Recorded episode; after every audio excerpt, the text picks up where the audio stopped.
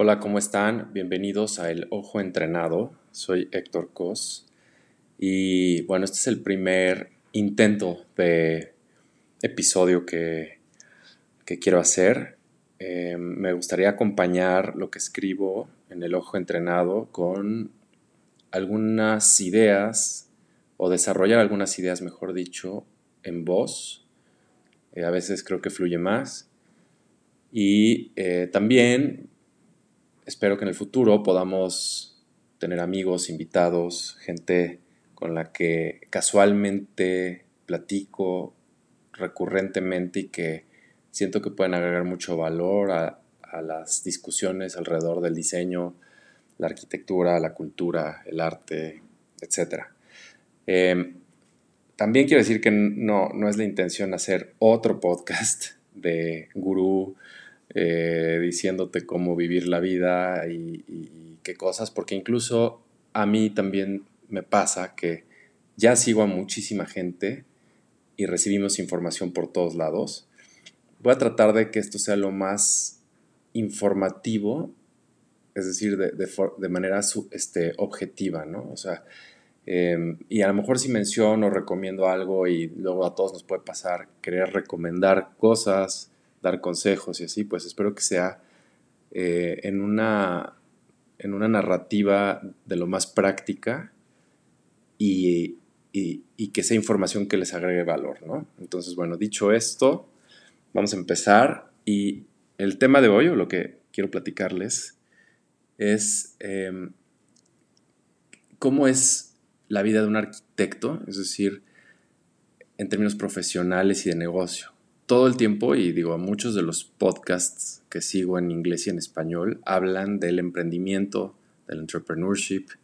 Em, y, siempre me llama la atención que los invitados, pues, hoy por hoy la mayoría son de fintechs, eh, tienen temas digitales. Eh, ahí se coló seguro un sonido de mi email, que son de estas cosas. Además, Quiero decir que no, este primer episodio está grabado sin micrófono, sin ningún equipo especial para grabar podcasts.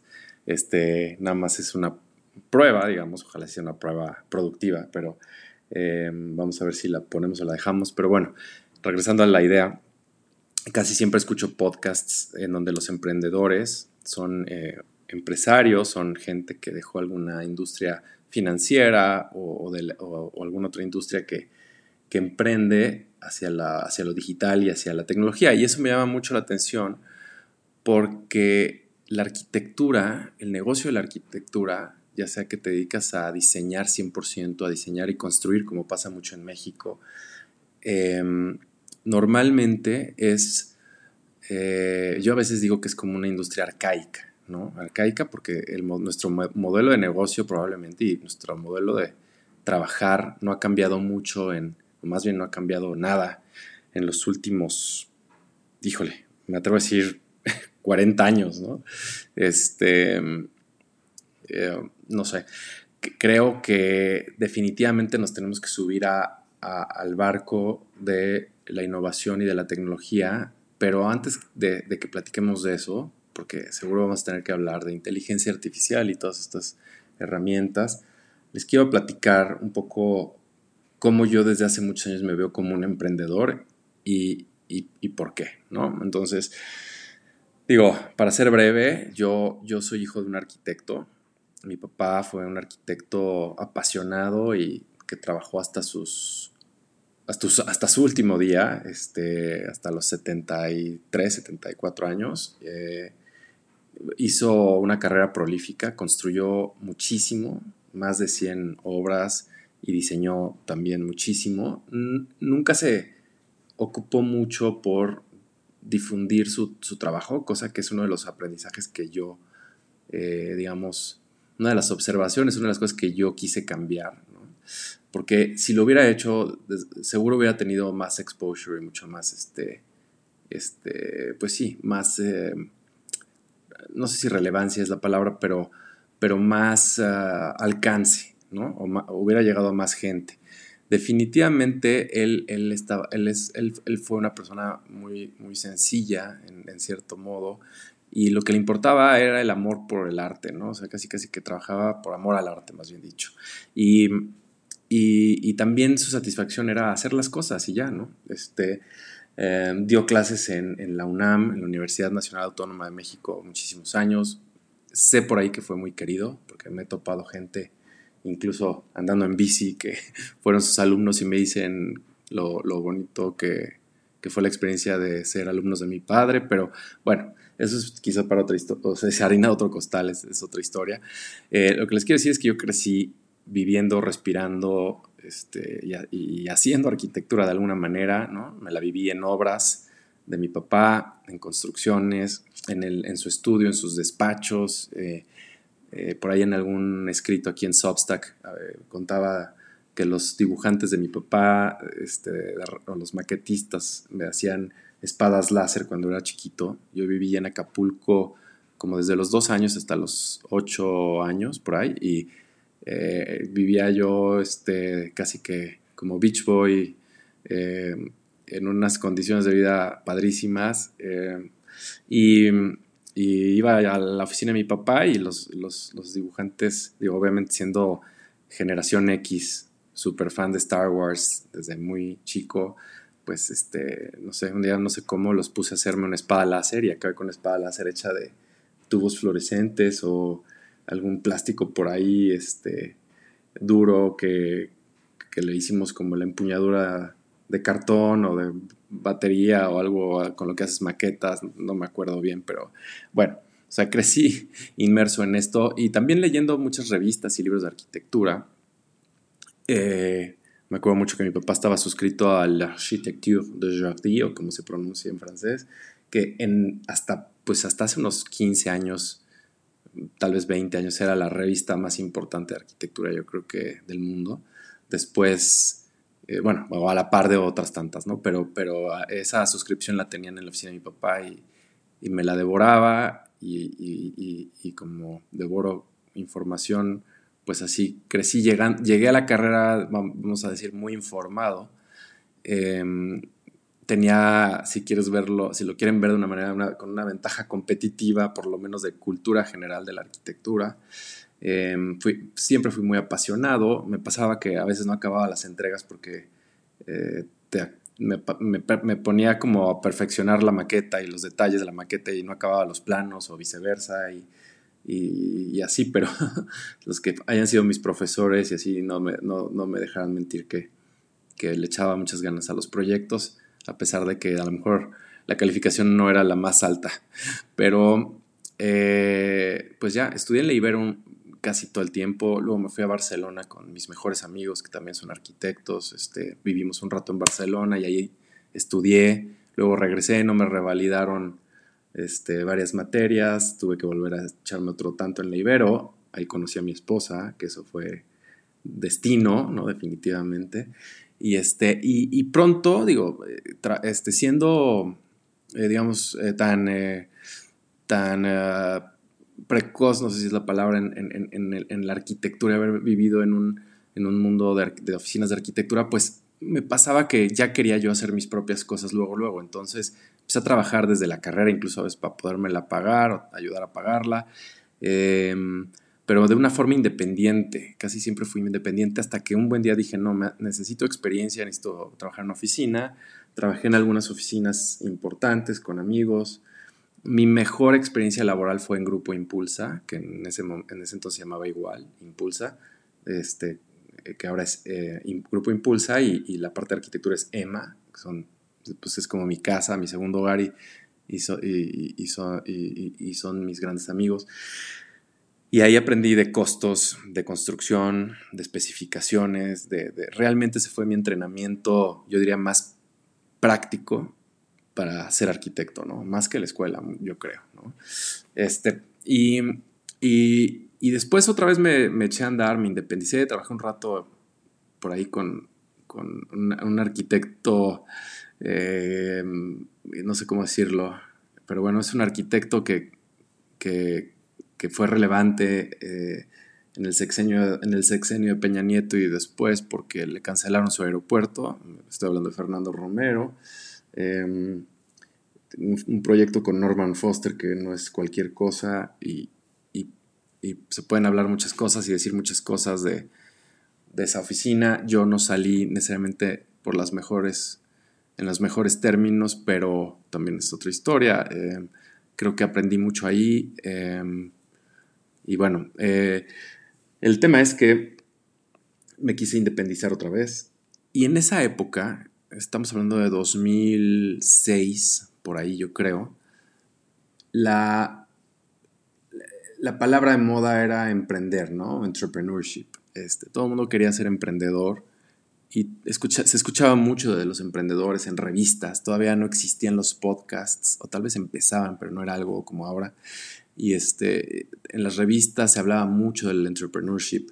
Y, a mí me pasaba que decía, yo cómo, cómo conecto esto con, con mi profesión, que como que nada más no veo para dónde, ¿no? O sea, una crítica que desde muy, muy joven, muy chico, tengo con la arquitectura y que me daba cuenta desde la oficina de mi papá hasta mis intentos de oficinas, era que no, no había como un scale down, como dicen los gringos, un, un escalamiento hacia abajo. Del, o sea, no había un círculo virtuoso entre lo que cobrabas tus honorarios de arquitectura con lo que pagabas. O sea, siento que había una, y hay una cadena cortada de valor, ¿no? O sea, normalmente las oficinas eh, de arquitectura pagan pues bajo a comparación de tus peers, vamos a llamar, de, la gente de tu edad que está en otras industrias. Em, ganas poco y muchas veces para tener una oficina grande, tener fuerza de trabajo, ¿no? como músculo, pues eh, rotas mucho. También me pasaba que en oficinas donde trabajé, pues te, contrataban a, prueba y luego, pues igual a los tres meses, pues ya con permiso, ¿no? Digo, no me pasó a mí, pero lo veía. Este cambio y entonces ya no te ahorrabas una lana, pero habías tenido el beneficio de la mano, de la fuerza, ¿no? de la mano de obra. Em, y siempre pensé que como que era, estaba, era, era un error no pagar bien, o sea, que parte de no cobrar bien, o de, mal cobrar para, para mantener una oficina. Y yo siempre he pensado y me ha pasado que he tratado de tener poca gente, que puede ser un error, no sé si sea un acierto, pero he tenido poca gente que trato de pagarle bien, porque según yo eso me va a generar valor a ellos también y, y se puede generar un círculo más virtuoso, ¿no? Ahora, últimamente me he dado cuenta que lo importante que es valorar eh, tus horas, tu costo por hora casi casi, ¿no? El, dinero por el que vas a trabajar.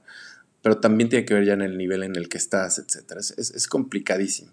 Em, entonces, en, empezando a cuestionarme esto, empezando a ver cómo, cómo hacer de la arquitectura un negocio, pero además un negocio que, que tuviera una trascendencia más allá de pues, ganar dinero y hacer proyectos, eh, en esta ola del, del emprendimiento, de, los 2000 bajos, eh, me metí a un diplomado libero de construcción y diseño sostenible. Hice, hice ese diplomado y en ese diplomado, diplomado conocí a gente muy interesante.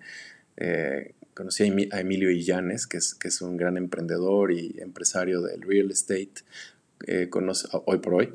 Conocí a y ahí conocí a otro, otro, y él me presentó más bien a Diego Alcázar, que lo había conocido por New Ventures. New Ventures era una aceleradora de negocios, una especie de Endeavor, pero como para negocios sustentables, algo así. Y, con Diego eh, nos caímos bien, em, como que él buscaba eh, hacer em, emprendimiento de real estate, pero que agregara valor sustentable, sostenible, es la palabra, mejor dicho. Y, em, y yo buscaba lo mismo del lado del negocio, nos complementábamos, él, tenía un entrenamiento, una, una, escuela, una profesión de administración y de finanzas y de negocios, y yo pues tenía la del arte y la cultura y las humanidades, y entonces curiosamente pues nos juntamos, este, ahora sí que el agua el agua y el aceite, o, no sé cómo se dice, este, o, los que tienen hambre se juntan, ¿no? yo no me acuerdo cómo va el dicho, pero eh, hicimos mucho clic porque justo estábamos buscando nuestra contraparte, ¿no? Y entonces nos encontramos, hicimos una empresa que se llamaba Menta Architectural Ventures, este, estaba dada de alta como aquí en México como Menta SADCB o no me acuerdo, y en Estados Unidos que hicimos un emprendimiento en Texas sí, alcanzamos a tener una LLC, un, LLC, para desarrollar un proyecto que, que, a eso voy ahora, ¿no? O sea, le, eh, le, dedicamos muchísimo, o sea, me acuerdo de meses, años de, de, de hacer modelos de negocio, modelos financieros para hacer desarrollos sustentables en Veracruz, en eh, Nayarit, eh, intentamos hacer cosas aquí en la Ciudad de México, en zonas más este, de interés social. Me acuerdo que teníamos un proyecto en Pantitlán con otro gran amigo, eh, desarrollador y, financiero. Este, total, de todas las cosas que buscamos emprender, solo, solo logramos emprender con nuestros socios, unos grandes socios que tuvimos, este, que ahora, bueno, ya es una historia larga, pero ellos ya se dedican a, han, hecho eh, grandes eh, empresas forestales y se dedican a temas, no sé cómo dice, agro, agrícolas, ¿no? De, de, de, de, plantaciones y, de, y de, cosas. Pero bueno, ellos fueron nuestros grandes socios y uno de ellos vivía en Austin, en Texas. Allá hicimos nuestro primer y único desarrollo exitoso. Pero les estoy hablando de que le dediqué muchísimos años de mí. O sea, de verdad creo que estuve yo creo que desde el 2000, ¿qué habrá sido? 2007 al 2012, 11, estirando la liga, tratando de ser emprendedor como arquitecto, emprender una, em, una empresa, valga la redundancia, eh, sostenible, o sea, que solo íbamos a hacer proyectos que agregaran un valor de sostenibilidad, ya sea social, obviamente ecológica, y que fueran desarrollos sumamente conscientes y pues en el único lugar donde pudimos materializar esto fue en el, en el Hill Country, en la zona, vamos a llamarle de, de, colinas de, campo a las afueras de, Austin, Texas, ¿no? Entonces ahí encontramos un terreno y hicimos este desarrollo eh, que fue una experiencia increíble porque íbamos a presentarle al county, al condado, nuestra idea es hacer casas que no estuvieran una al lado de la otra, que hubiera muchísimos metros cuadrados entre casa y casa, que las calles no se hicieran con concreto y se hicieran con eh, un material permeable para que el agua se filtrara al subsuelo, que no fueran tan anchas para no ocupar tanto footprint de la, de la tierra, o sea, del, soil, ¿no? del área permeable, vamos a llamar. Eh, nos decían todo, obviamente, qué onda con nosotros, que estábamos locos, que quién pensaba así. Obviamente todos los desarrollos allá son cookie cutter, le dicen, ¿no? Son las mismas casas casi igualitas, una al lado de la otra. Y pues si eh, un poco lo que pasa aquí con la vivienda de interés social, ¿no? Que si llegabas y te llegabas con unas copitas, te equivocas de casa, pues eh, más bien era fácil equivocarte de casa, ¿no? Casi, casi. Este, y así eh, nos decían que estábamos locos, pero después de muchas entrevistas, muchas presentaciones en el county, me acuerdo, los convencimos de que, y fuimos el primer Rainwater Collection, eh, Mandatory, perdón, Rainwater Collection Development, es decir, en, Central Texas. O sea, fuimos los primeros desarrolladores que tenían mandatoriamente o obligatoriamente tener un sistema de captación de agua pluvial, ¿no? Eso lo logramos. Y se hizo el desarrollo, se hizo la urbanización, se hizo el acceso, se hizo, alcanzamos a hacer los amenities, que era un barn, era un granero viejo de la propiedad y lo, lo, remodelamos para que fuera como un amenity. Eh, la casa que venía con el terreno también la remodelamos. Y hasta ahí llegamos porque esto fue en 2008. y en 2008, como todo el mundo sabe, el mundo se, como, como todo el mundo sabe, el mundo se paró a nivel eh, real estate, sobre todo en Estados Unidos. Y eh, valimos gorro, como decimos en México. Este, todo el esfuerzo y años de llegar a ese punto, pues valió, valió para dos cosas. Valió de aprendizaje y valió eh, de aprendizaje, porque yo pues no había logrado tener, digamos, un income eh, como profesionista que, que, me hiciera de alguna manera despegar a nivel, pues incluso patrimonial, ¿no? O sea, le dedicamos muchísimo. Y entonces hay muchas lecciones, ¿no? Por un lado, escuchamos mucho que emprender eh, pues es, es, lo que hay que hacer y sí estoy de acuerdo, pero eh, hay que también tratar de investigar el, back office, el background de, las oficinas que vemos que, han emprendido y, me voy a enfocar en la arquitectura. ¿no? Eh, hay muchas oficinas que, que, a lo mejor tienen una plataforma, una, una, una infraestructura medio dada. Yo, yo no capitalicé o no pude capitalizar la infraestructura o la oficina de mi padre porque cuando él o sea, además de que no trabajé con él directamente más que en un proyecto y que fue uno de los mejores proyectos de mi vida, o en dos incluso, uno que hicimos para el Infonavit, para el SIDS, donde nos escogieron entre, éramos 80 oficinas para hacer vivienda, pensar en vivienda digna, vivienda social, y ahí está, el proyecto es de mis orgullos más grandes, pero no, no, no, yo pues por obvias razones no quise trabajar con mi papá, ¿no? Como que era lo, lo más fácil y, y ya para cuando hicimos cosas juntos y todo, medio que él ya iba de salida, en, en plan, digamos, de infraestructura, de, una base instalada de, de clientes y todo, y, la verdad nunca yo me monté en esa, digamos, en esa plataforma, pero lo que iba es que es, es, es importante cuando vemos cosas, incluso en Instagram, y vemos oficinas y vemos todo, y dices, bueno, este, ¿cuántos cuates cómo le hacen? ¿Cómo tienen tanta chamba? O cómo?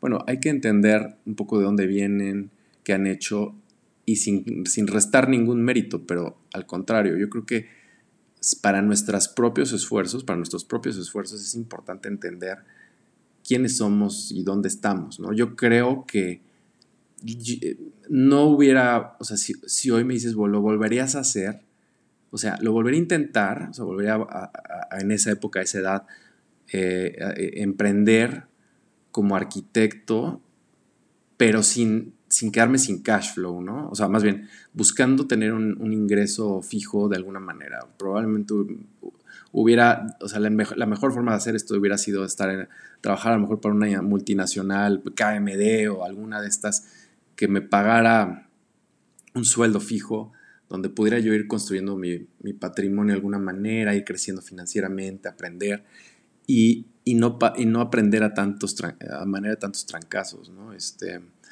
la, verdad es que sí, fue, estuvo duro.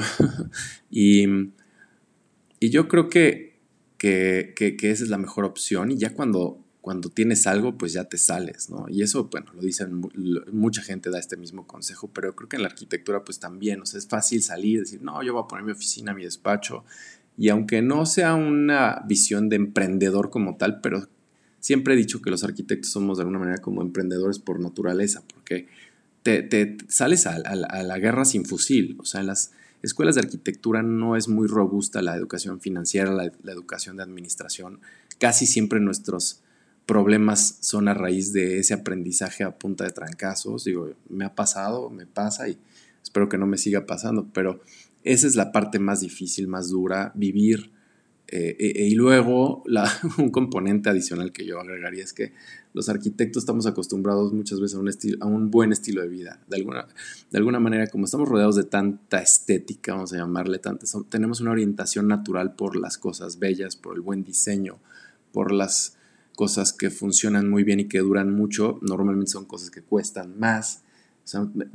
buscamos sin querer queriendo un estilo de vida alto o bueno y, entonces a veces este, hacemos cortocircuito. O sea, y creo que para quien esté escuchando que esté empezando, de verdad hay que, yo, yo le apuntaría a trabajar en una empresa que esté generando mucho dinero, o sea, en, nuestra rama, en nuestra industria, y piensen en eh, fibras o en, o en, empresas incluso donde está eh, ahorita el ojo en el nearshoring, en haciendo naves industriales. O sea, algo que a lo mejor no sea lo más sexy, y luego complementen con una oficina súper sexy, ¿no? que sean su arquitecto favorito, donde aprendan el craft, la, el arte, la, los detalles, la, la, factura, como decía Rafael Fierro, mi, un gran profesor, de, un arquitecto que me dio clases. Este, yo creo que esas dos visiones son importantes tenerlas. Una para tener mejores ingresos, porque solamente una oficina sí te va a poder pagar bien. Y la otra para aprender lo bonito. Y ya después decides si te independizas, incluso si emprendes algo como lo que yo intenté emprender, quizás un poco más trascendente del modelo natural de, una oficina de arquitectura. Pero bueno, eh, regresando a mi historia, eh, pues, pues nos va muy mal, ¿no? En el sentido económico. Y, yo siempre he tenido esta, esta espinita clavada que le dediqué muchos años de mi vida productivos en los cuales hoy por hoy la gente de esa edad está haciendo, eh, eh, está creciendo mucho a nivel este, financiero, vamos a a nivel profesional, a nivel negocio. Yo se lo dediqué mucho a un esfuerzo que también por suerte, ¿no? Y por circunstancias de la economía mundial casi, casi, pues no me fue muy bien. Pero el aprendizaje fue muy bueno y siempre he tratado de capitalizarlo de alguna manera. Después también eh, que me independizo otra vez y, empiezo a hacer arquitectura, por ahí obviamente después de varias colaboraciones y sociedades, vuelvo a, tener alguna crisis por ahí que, por la cual eh, tengo un escrito por aquí de los que más me gusta que habla de esa historia en la que tuve que dejar la arquitectura un rato después de miles de años de solo pensar en arquitectura para dedicarme a otra cosa y sobrevivir, sacar adelante mi vida, la, familia, etcétera, pero pronto regresé y ahora pues nos ha ido muy bien y, y creo que a lo mejor en cada cosa que hacemos vamos aprendiendo, nos seguimos equivocando, nos hemos equivocado, pero pues en general vamos bien. Y sí tengo mucho en mente cómo o de qué manera se van capitalizando todos estos fracasos, que yo creo que son súper importantes, es de lo que más aprendes y más si estás como self-powered, ¿no? Si, si, si, si, si, lo que te, si la energía que te mueve, o sea, si, si lo que te estás moviendo con el viento, si eres un, velero y lo que te está empujando es el viento, o sea, y, no tienes detrás una infraestructura familiar, familiar fuerte, una estructura financiera, o vives de las rentas de tus departamentos o algo que te ayuda a tener una oficina sólida y, estable, creo que es muy importante tener estos fracasos y aprender de ellos, como todos los podcasts de superación personal dicen, pero sí es importante y sí hay que vivirlos para después eh, cada cosa que haces tratar de capitalizarlo y hoy por hoy trato de, de como hacer este, este, este, este feedback, ¿no? Eh, esta, esta back, este back formation, como me decía, dicen por ahí que decía, que Jill Deleuze, no me acuerdo quién era, que decía em, que, que este, concepto de back formation, que es como, como, como retroalimentarte de alguna manera. Em, y, y trato de acordarme de estas experiencias para ver en qué me han ayudado hoy por hoy de manera más consciente. Pero pues nada, hay que, hay que, hay que emprender y hay que ver, hoy, ya con la tecnología probablemente es más fácil. Em, creo que Instagram nos ha ayudado muchísimo. Creo que podemos ser un poco más emprendedores en el sentido de que nos podemos apalancar más de la tecnología, de, los medios, para, poner, para ponernos allá afuera y que, y que cuando hacemos algo bien, la gente lo vea y te, y te, caigan más clientes, este, te ganes premios, etc. O sea, ese es un leverage, un apalancamiento, como dice Naval Ravikant, que les recomiendo mucho ese libro, eh, The Almanac of Naval Ravikant. Eh, yo creo que tiene unos tips muy buenos y sobre todo si eres alguien ajeno a, la, a las industrias de las que él habla o de las que más enfoca, que son pues, eh, tech, ¿no? fintechs, techs. Así. Entonces tenemos que de alguna manera como arquitectos tratar de vivir un poco más en este mundo 3.0 en el que la gente, sobre todo los, jóvenes, están viviendo un modelo de negocio completamente diferente al, al, que nosotros tuvimos hace 15, 20 años y al que nuestros papás tuvieron. Y, y, tratar de romper un poco esa estructura de la oficina tradicional. Incluso yo cuestiono mucho la...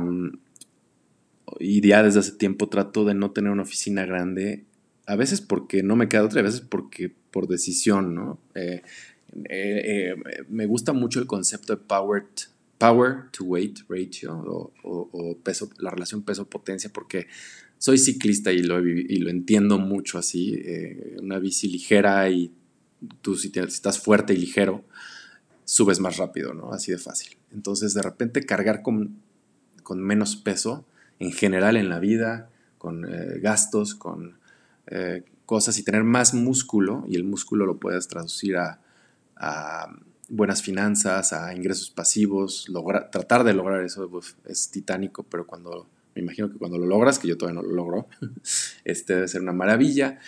Em, tratar de estar ligero en ese tipo de cosas, ser más austero, más sencillo, eh, no quiere decir que te, te prives de tus, eh, de tus gustos y tus cosas, pero escoger bien las cosas, ¿no? Y, eso es tu fuerza, ese es tu músculo, y, la ligereza te la, te la da pues es un estilo de vida eh, inteligente. Ya no, no, vamos a decir si bueno o malo. Eh, o sea, creo que la relación de, esa, de esas proporciones son las que en una oficina, por ejemplo, o sea, ya vamos a hablarlo específico en una oficina, me interesa la forma de, de poder hacer mucho con poco, ¿no? O sea, es un poco también este 80-20 o 20-80 más bien.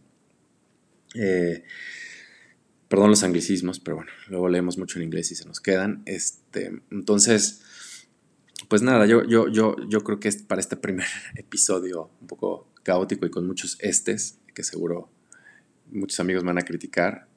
Em, crítica constructiva. Eh, yo creo que, hay que buscar estar, apuntarnos hacia donde van todas las industrias, eh, usar la tecnología a nuestro favor. me queda claro que, que sí es importante difundir nuestro trabajo, o sea, lo he vivido. Yo me rehusé muchos años. Em, eh, me parecía como un poco show off, o no sé qué pensaba. Un poco también por, por, herencia de mi papá, que como que nunca le interesó mucho publicarse y así. Y yo como que decía, no, no, esto lo hago porque me gusta y, y, y tenía la idea completamente equivocada. O sea, hoy por hoy la realidad es que eh, publicarte no es un tema de ego, este, es un tema de dar a conocer tus cosas, eh, captar clientes, Em, abrirte oportunidades, hacer comunidad, o sea, tiene muchas, muchos beneficios, pero sí me llegan clientes por Instagram, o sea, se los puedo garantizar y, vale toda la pena. Ahora, último tema, eh, digo, el episodio quiero que sea corto, breve y sustancioso. El último tema es el AI, eh, la inteligencia artificial. Hay mil podcasts, libros que hablan de esto y yo creo que para hablar de esto yo sí les recomiendo que se vayan al último, con la última fecha, porque va tan rápido este tema que la, noticia más fresca va a ser la buena o, la, o, el análisis más fresco va a ser el, el bueno. Pero yo no estoy en una postura en la que ni satanizo el uso de la inteligencia artificial para incorporar en un proceso de, diseño, ni eh, la adopto como, eh, que como flaco en tobogán. Es decir, eh, yo, yo, yo como la he usado últimamente es como, como parte de un proceso de diseño para rebotar ideas con el cliente y decir, vamos por aquí, este, esto puede hacer sentido. Y, y, después puede ser potente en, tu, en tus inicios. O sea, siempre vamos a iniciar un proceso de diseño con ideas, con dibujos, con croquis sketches, como lo quieran ver, en el idioma que lo quieran ver. Y hasta yo muchas veces, como pueden ver, me gusta escribir. Yo, yo he escrito, a veces me pasa que escribo mucho las ideas o los conceptos arquitectónicos, a veces los, los escribo y lo, siempre los escribí y también los dibujé y hice croquis. Y, y creo que la combinación de escribir eh, con una especie de sketch de, resultado gráfico, es, lo que está pasando con, la inteligencia artificial. Tú, tan detallado y tan bueno seas escribiendo, será el resultado que te va a dar un Mid Journey o algo así. Entonces, no le resto valor, porque ahí hay, hay un input 100% tuyo eh, que está generando un resultado alimentado por muchas otras personas incluso, ¿no? Porque las imágenes no, se las está inventando necesariamente, las está haciendo un collage de muchas otras autorías y de muchas otras eh, arquitecturas que, generan cosas muy potentes, pero ¿cuándo no ha sido así? O sea, es decir, ¿cuándo no hemos empezado un proyecto teniendo en mente la referencia de alguien más? O, en, en, nuestro bagaje cultural, en nuestra, digo, yo devoré libros casi que como scrolleo Instagram, ¿no? Eh, referencias arquitectónicas. Ahora pues ya lo hago menos por otras razones, ¿no? No, me parece muy sano, pero, pero el, bagaje cultural que traemos de todos los croquis que hemos leído, comprado, visto, todos los lo que le invertíamos en mi generación y estoy hablando que tengo 47 años, lo que le invertía a revistas y libros en mi vida y sigo y le sigo invirtiendo porque ya soy de este formato. Es, es, es así, saco la cuenta, bueno, seguro ya me hubiera comprado una casa, ¿no? hubiera dado el enganche, no sé. Pero eh, al final del día es, es, todo el bagaje que traemos y es nuestro discurso arquitectónico sumado a los libros de filosofía de la arquitectura y de filósofos y de arte y etcétera. ¿no? Entonces, yo creo que esto tiene tiene, tiene mucho paralelo con, con, con, lo que la inteligencia artificial al final del día usa para regresarte un resultado, una imagen eh, que, de, la cual tú estás buscando un beneficio en el proceso de diseño, en el diseño. Entonces, por eso no creo que sea una, o sea, no lo, no lo, para nada lo vamos a cancelar.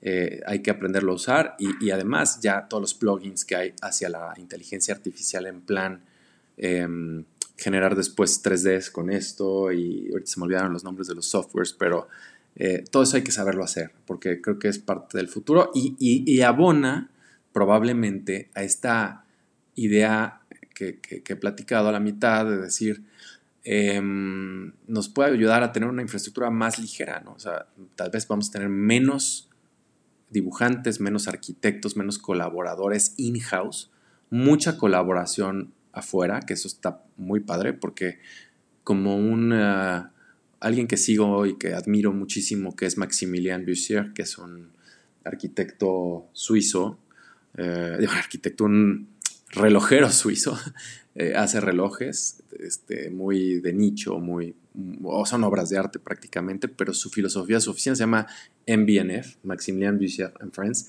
y él ve a todos sus, sus eh, vamos a llamar como nosotros decimos, proveedores, a todos sus colaboradores, eh, todos sus socios son amigos, ¿no? Eh, y yo creo que ese es un modelo que a mí me gusta mucho, que de hecho lo he, lo he practicado ya, creo que varios años, y, y, me encanta. Entonces la inteligencia artificial nos puede ayudar a tener ese tipo de, desde mi punto de vista, oficinas ligeras. Ya no tanto tienes que impresionar al cliente, siento, con un galerón de dibujantes y... Eh, vaya, está increíble y, y, y, sigo soñando con esa oficina, pero eh, vaya, creo que podemos hacer las cosas a lo mejor más productivas sobre todo para mejorar este círculo virtuoso, ¿no? Esta derrama, este escalamiento de cobrar bien, pagar bien, colaborar con gente buena eh, y, tratar de subir el nivel siempre, de modo que siempre todos ganen más. Y, y me refiero a ganar más en el sentido más amplio de la palabra, este, económicamente también. Y, y, sí, puedes decir, bueno, pues tú ya no vas a emplear a tanta gente y va a haber un desempleo. Pues no, porque pues ya la competencia van a ser probablemente estudiantes que, con todas estas herramientas y todo esto armen también sus propias oficinas y va a ser una guerra así a lo mejor de renders al principio, pero creo que el valor se va a ir agregando a partir de la experiencia y de, aquí me voy a permitir un, un, cliché este, del, ojo entrenado eh, eh, de, de cada quien, ¿no? Y ya es decisión del cliente ver con quién quiere trabajar y si quiere ponerse, pararse el cuello con, el, con tu nombre, si es que ya eres un nombre reconocido este, o, no, o también se puede parar el cuello diciendo que le dio la oportunidad a alguien que esté empezando. En fin, yo creo que va a ser más así y eh, por lo menos en un mediano plazo veo que nuestra profesión va a ser así, pero definitivamente los invito a los que ya son arquitectos a darse cuenta que son emprendedores y que no se sientan tan ajenos a todas estas conversaciones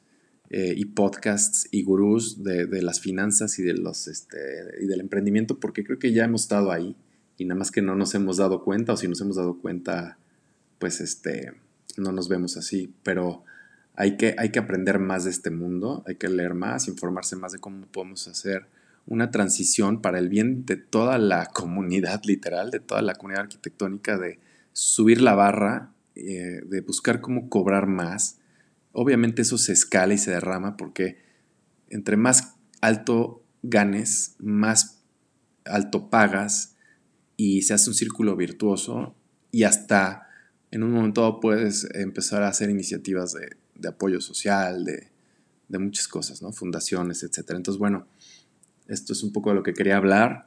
Eh, perdonen la cantidad de muletillas y malas palabras y, y conceptos eh, fugaces, pero eh, esperemos que esto sea sobre todo de ayuda y de entretenimiento también, ¿por qué no?